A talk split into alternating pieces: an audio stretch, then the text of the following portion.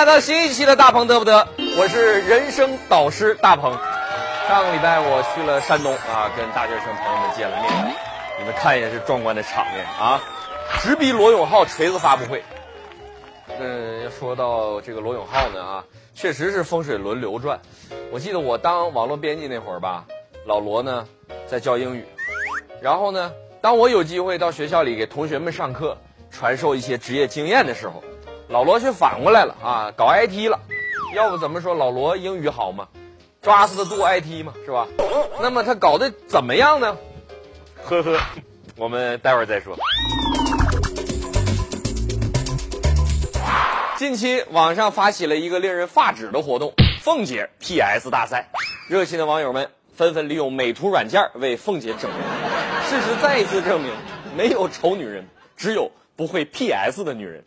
我们节目组的后期同学也用江涛的照片进行了练习，果然好看多了。家住北京房山市的王先生今年四十岁了，经过相亲认识了三十六岁的杨女士，两个人于本月举行了婚礼。然而，新婚的当晚，杨女士因为嫌弃王先生准备的两千多块钱的婚床太便宜了，吱嘎吱嘎吱嘎有声儿啊！不但同王先生发生了激烈的争吵，还用菜刀把王先生的右手给砍伤了。采访当中，王先生委屈的表示：“你不愿意当我的老婆也就算了。”为什么还要伤害我多年的女朋友？本月二十号，南京市某派出所接到了报警，市民张先生在家里面抓住一名小偷。该小偷在入室盗窃的时候，因为身子太胖了，被窗户卡住了，进退两难，因此呢，被房主给发现了。在审问的过程当中，小偷交代，他的作案动机其实就是打算偷一笔钱，报个减肥班而已。只是因为在人群中多看了你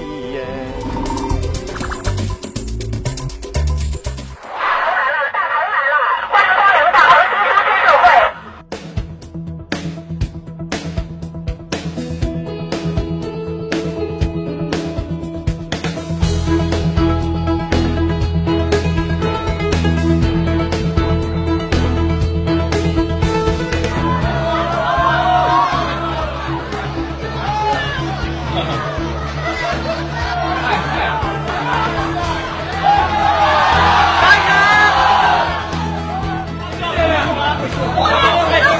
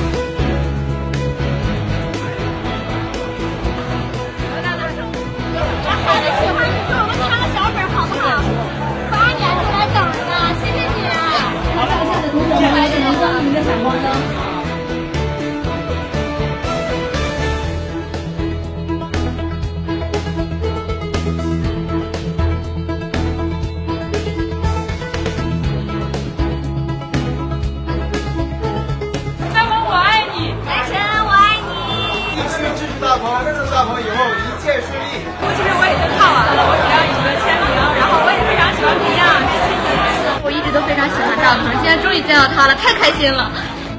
大鹏加油，我们爱你，哦耶！大鹏，我们支持你！大鹏，我们爱你，我们永远支持你。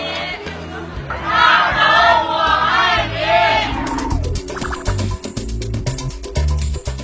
村子今天上午去坐地铁，差点被抓去警察局，因为地铁上有个小女孩啊报警了，说：“喂，警察叔叔啊，这有个人老把这个脸埋在我的胸上蹭来蹭去，气焰十分嚣张。”后来村子就哭了，就跟警察叔叔解释：“叔叔啊，叔叔啊，我就不演他怎么解释的了啊，反正原话大概就是我呢是被挤的，根本动不了，正搁那抬头搁那喘气儿呢。”后来警察叔叔一看他这个身高，也理解了，就只能到人那儿嘛，是吧？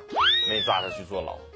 不过要是在韩国呀，坐牢反倒是一种减压的好办法。最近韩国推出了以监狱为主题的一个减压中心，让这些压力过大的人可以进到监狱里面去，逃避世俗的烦恼。每一个牢房呢，只能住一个人，不能携带任何私人物品，每天只能看一次手机。一日三餐是由工作人员通过门上这个小缝啊递进来的啊。其实我觉得这个想法挺好的，让忙碌的现代人可以在里面好好的反思一下自我。如果开在北京的话，应该也挺有市场，啊，能流行。倒不是因为说咱们压力大，主要你想啊，它是一个单间儿，价格还不贵，管饭然后包水包电。这要离公司近的话，那完全你可以长期坐牢，你可以无期徒刑啊。这就是剑走偏锋，是一种这个商业头脑。在韩国有开监狱的，在中国呢有退休老师教英语完了教不行了，转行干手机的。前两天罗永浩召开了一个发布会，向公众展示了他的锤子手机啊，锤子手机。你是没去过四川呢？挺老罗的这些铁粉呢也很多，骂老罗吹牛的人也不少。罗永浩说了，我不是为了输赢，我就是认真。那么对此呢，我们节目组特派记者杨小碧啊，也是很荣幸啊，应邀应邀去了这次发布会，并且在第一时间内采访到了罗老师。我们一起来看杨杨杨杨杨杨杨杨杨小碧从前方发回的报道。罗老师您好，恭喜你的手机马上就要和大家见面了。你好，要说我的手机嘛，就四个字，天生骄傲。这款手机的中文名为什么要取名叫锤子呢？嗯，我已经说过了，工匠感，你懂不？那是您给的官方的说法。嗨，其实啊，我是给自己留个台阶下，因为就算是锤子卖的不好，我也可以事后不久说，我早就预料到了，因为锤子嘛，本身就用来砸的，锤子搞砸了是很正常的说法，所以当不了手机老板，我也可以展现我断手自嘲的一面，省得在我粉丝心目中一文不值啊。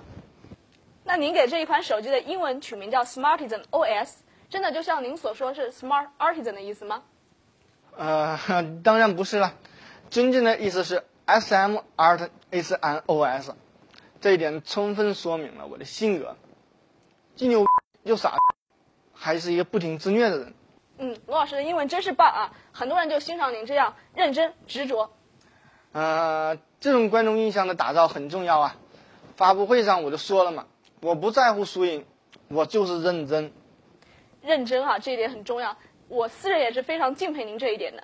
那您是怎么把一款就是心理预期价格这么高的手机，可以给它卖一个好价钱呢？呃，这就是营销方法的问题啦。发布之初说嘛，卖四千，吊足了观众的胃口。实际上事后报价不三千吗？老百姓们肯定都特领情，都寻思着，物价都这么高了，还能遇到一个不与民争利的商家，啊，关注度肯定也会越来越高嘛。但是价格却越来越便宜，哪里去找这样的好事嘛？看来您对目标客户群的这个心理研究非常透彻，但是您的这种营销方式也遭到了死对头的注意。方教主不就是第一时间状告你的手机是虚假广告吗？你就不怕他来打你手机的假？啊，哈哈哈！我在微博上说过了嘛，要爱你的敌人，祝福那些诅咒你的人。即使对方骂你是个流氓，也要爱他吗？他啥时候骂我是流氓了？上次大鹏在这采访他的时候，他说的。因为罗永浩在我看来，他就是一个流氓。啊、那我可以说方教主是个骗子吗？为什么呢？因为那个采访啊，我也看了，方教主他说过不怎么关注我。你不是关注罗永浩吗？没有，没关注他。啊，对你俩正打仗呢。不，呃，不管打不打，我其实我都不关不怎么关注他。哦，您这么大度，那我也问一个我自己的问题吧。比如说这一次的细节设计上，很多都是抄袭品哎。，不要说抄袭啊，谁抄袭了？这说谁呢？我啊，那叫借鉴。我在发布会上都承认了嘛。我说了，没有摆脱苹果对于我们设计的影响，而且呢，我们还经常拿苹果的界面和用户体验来跟锤子做对比。我算是终于明白方教主为什么那么形容你。啊呸！我那是认真，认真你懂吗？我不是在乎输赢，我就是认真。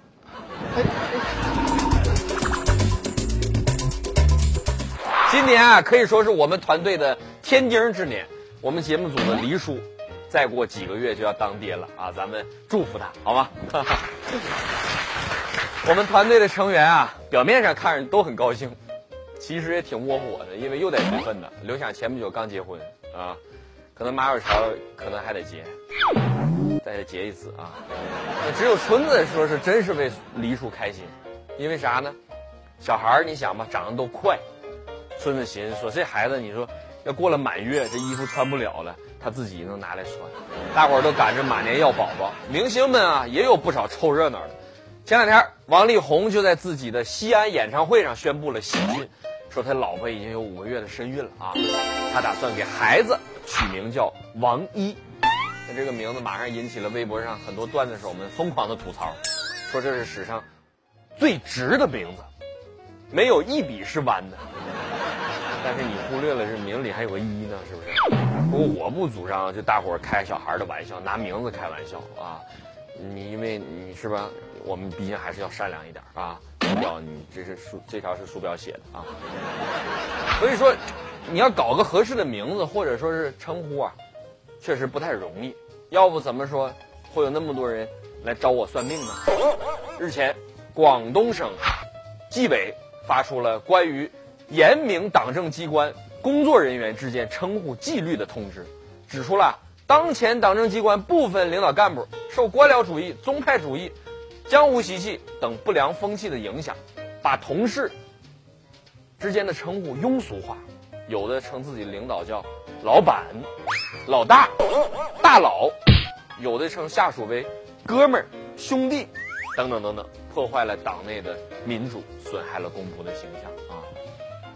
这个省纪委特别强调，党政机关工作人员之间一律不允许用。老板、老大这样的称呼，兄弟啊！虽然我呢不是党政机关的人，但是他们这个这些团队的工作人员为了尊敬我呀，时常管我叫一声鹏哥啊！我觉得我作为团队的领导，在这样的问题上，我也确实是犯了官僚主义的错误。在此呢，我也是宣布一些纪律：从今天起啊，我的团队所有工作人员，谁也不允许管我叫鹏哥，大家随意叫就行啊，随意叫我一声。潇洒而又耿直，帅帅而又浪漫，德才兼备好性感，能文能武，还能影视歌主持、写出五系全能巨星大鹏董成鹏即可。有一些观众留言问我，江涛最近怎么没来跑龙套了呢？我统一回答一下，主要是因为我请不起他了啊。在上周举办的长治中国微电影节上，江涛获得了中国最佳男主角的奖杯。成为影帝了，哈哈，你说我怎么能让影帝给我跑龙套呢？啊，我只好让影帝给我签售的时候翻翻书啊。最近我看了一条新闻，挺有意思的。玻利维亚现任总统叫莫拉莱斯，跟他们国内的一家足球俱乐部签约了，成为了一名职业球员。这支俱乐部呢，在他们国内不算是豪门，去年才升入到甲级联赛，目前在十二支球队当中排名第九。俱乐部的主席介绍了。说俱乐部啊将会按照玻利维亚最低工资标准，每个月支付给这个总统二百一十三美元作为薪水。俱乐部主席还说了，总统非常热爱足球，从他的状态来看，踢的也是 very well 啊，完全可以上场比赛。他呢将会穿十号球衣征战赛场，然后呢俱乐部会安排一些比赛给他。当然那个总统也忙，要处理一些事儿啥的，所以由总统自己亲自来选择参加哪一场比赛。可是你想吧，有个总统在场上，请问对方球员哪个敢防呢？啊，哪个裁判敢吹？哪个敢铲球？弄他腿？也就政治敢啊！我呢预测这支球队将会很快从现在的第九名上升到冠军的位置。现在呢都流行跨界，总统呢可以去当球员，小姐呢也可以是女同学。最近江苏有一名县级干部在歌厅搂抱小姐的场面被人拍下来。然后放到网上去了。后来呢，有记者联系到这位干部，干部却说，那是一个同学聚会，喝多点酒了，抱的不是小姐，是俺们女同学。后来经有关部门调查，被抱的，哎，你别说，真是女同学，但是不是这个领导的女同学，我不知道谁的，不知道领导在搂着这位美女在唱歌的时候，有没有唱那首？你才不是一个没有故事的女同学，董小姐，就唱给这位领导。前一段时间，江涛的妹妹要结婚啊，江涛负责给他们家买喜糖，起早贪黑去买啊，买好几天。后来他妹妹婚礼如期举行了，当当当当当，邀请我去参加。我给面儿啊，我去了，去了，我寻思，是吧？吃两颗喜糖吧，沾沾喜气儿吧。结果发现全是薄荷糖，我一下就明白了，怪不得江涛这两天天天往外跑，都累瘦了。原来去跑人家什么银行啊、酒店啊，去拿人免费那个等位的薄荷糖去。啊 虽然说江涛挺能占小便宜的，但他毕竟还是有点稚嫩。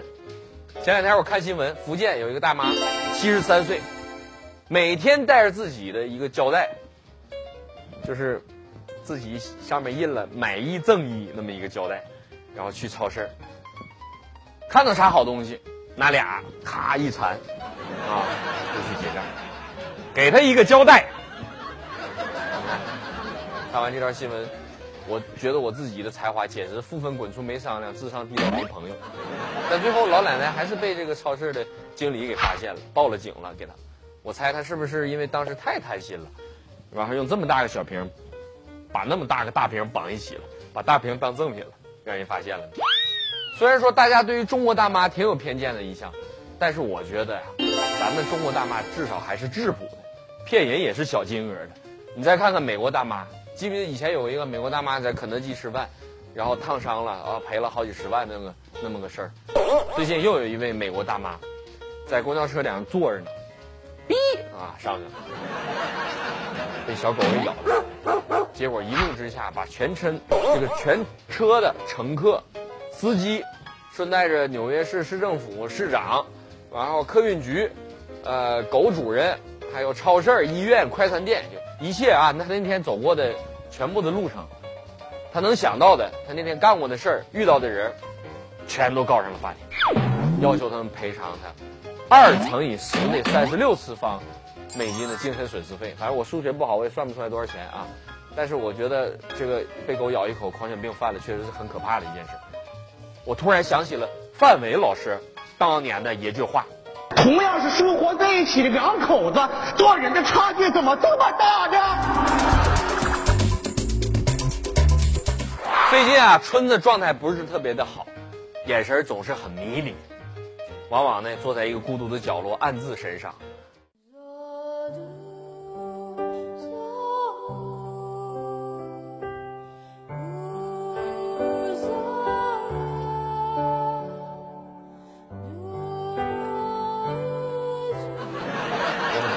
精神状况，我就问，是不是有什么事儿不顺心了？结果春子哇一下就哭了啊！我失恋了，鹏哥，我失恋了。我就不学他那个样儿，跟我说话那样。我才知道前两天啊，他在微信顶上呢摇到一个女孩儿，长得挺漂亮，聊的也很投缘。我们要见面的时候，结果那女孩儿问春子你多高？春子说下次再有人问他同样的话，不不不，不说自己多高了，谎报一个一米八吧。我说你这样不行啊！你这样，你一个练举重的身高，愣要冒充打篮球的，这迟早会被发现的。你得踩多大高跷跟人见面，人家说你一米八，啊，永远不要做这种冒险的、冒充的事。前两天岳阳监狱来了两位大领导，手持红头文件，就是要求狱里面，啊，这个一个犯人叫林某，要求让他保外就医，当场给中南海打电话。你说你给烟打电话能有用吗？让监狱的领导说：“你们来听啊，你们来听，我里有人儿。”态度非常强硬，并且拿出了所谓叫联合国维护部队总司令特别通行证啊，还有这个证件。然后说：“这这这我的证件，你们看吧。”监狱的工作人员一看说：“哎呀，你是不是该我这儿扯犊子呢？”啊，后来就警察就赶到了，经过查实，两个人拿的证件全都是伪造的。自己的同伴没救出来，自己也给搭进去了。同样是因为演戏被警察叔叔盯上的还不止他们俩，八十一岁有个叫曹老爷子，也是酷爱演戏。这个大爷啊，专注假摔十几年，已经成为民警眼中的熟面孔。一出事儿，一看，哎，又是你。据了解，这个老人家庭条件其实并不差啊，子女也很孝顺，但是老头就是搁家里待不住，三天两头出来假摔、碰瓷儿啊，是派出所的常客。大伙儿都很诧异，说：“你说你这么大岁数了，衣食无忧是吧？节操啥的也不需要了，你图个啥呀你？”我告诉你们，人家老戏骨啊，根本就不是为了输赢，人家就是认真。最近我出了首新歌，你们都知道啊，绝口不提。我在好几个音乐榜上都是榜上有名儿。我跟陈奕迅也就差十来名儿，反正是啊。我一直想拍一个 MV，后来他们给我介绍说，青岛啤酒最近有一个很有趣的活动，他们那个页面上啊有很多的 MV，你可以任选一支，然后上传自己的头像，就会有一支专属自己的 MV。啊，这所有的这些歌曲呀，都跟足球有关。然后呢，你可以支持世界杯期间的任何一支球队，做一支他们相关的歌曲。咱们经常讲叫无啤酒不足球。青岛啤酒呢，这次活动主要也是想给热爱足球的人，给你们一次预言的机会啊，就是说你喜欢哪个队儿，你就做一个他的 MV。那咱们一提到这个预测足球啊，总会想到保罗的腿，球王的嘴啊。这次呢，大伙儿你们可以作为绝对的主角，自己来大胆的预测一下。桑巴美女、足球、啤酒，不管你是长得有特点的，还是笑得很甜美的，哪怕是长得很别致的这种啊，你都有机会通过这个活动一炮而红，让大家见识到你的风采。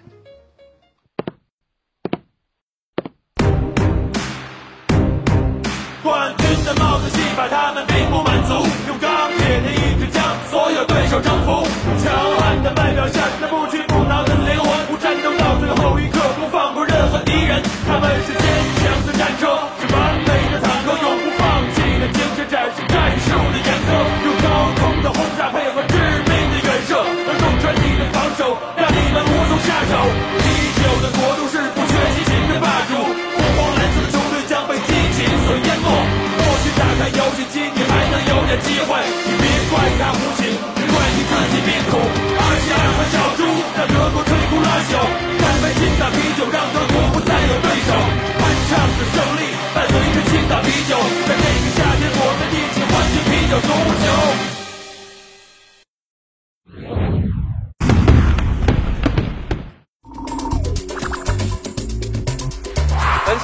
中奖观众是这两位，恭喜了！大伙儿获得的奖品呢，是我签名的《在难搞的日子笑出声来》。呃，欢迎大伙儿在微信里跟我聊天儿，就有机会获得节目组送出的奖品啊！我的微信号码是大鹏 talk show，二维码长这样的。那今天的节目就到这儿了啊，咱们下周四再见，拜拜！提前祝大伙儿六一快乐啊，六一快乐！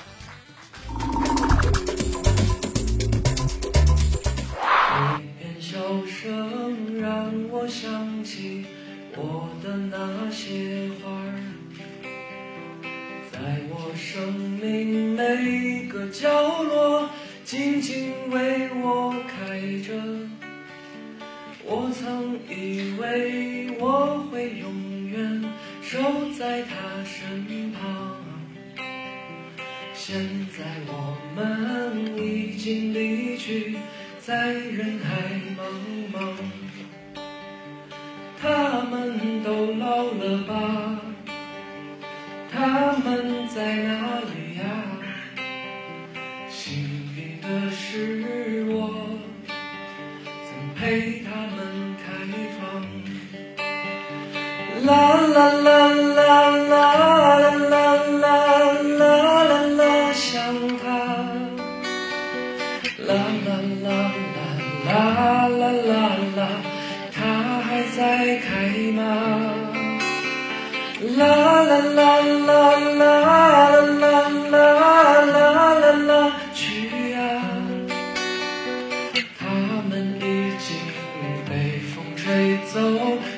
落在天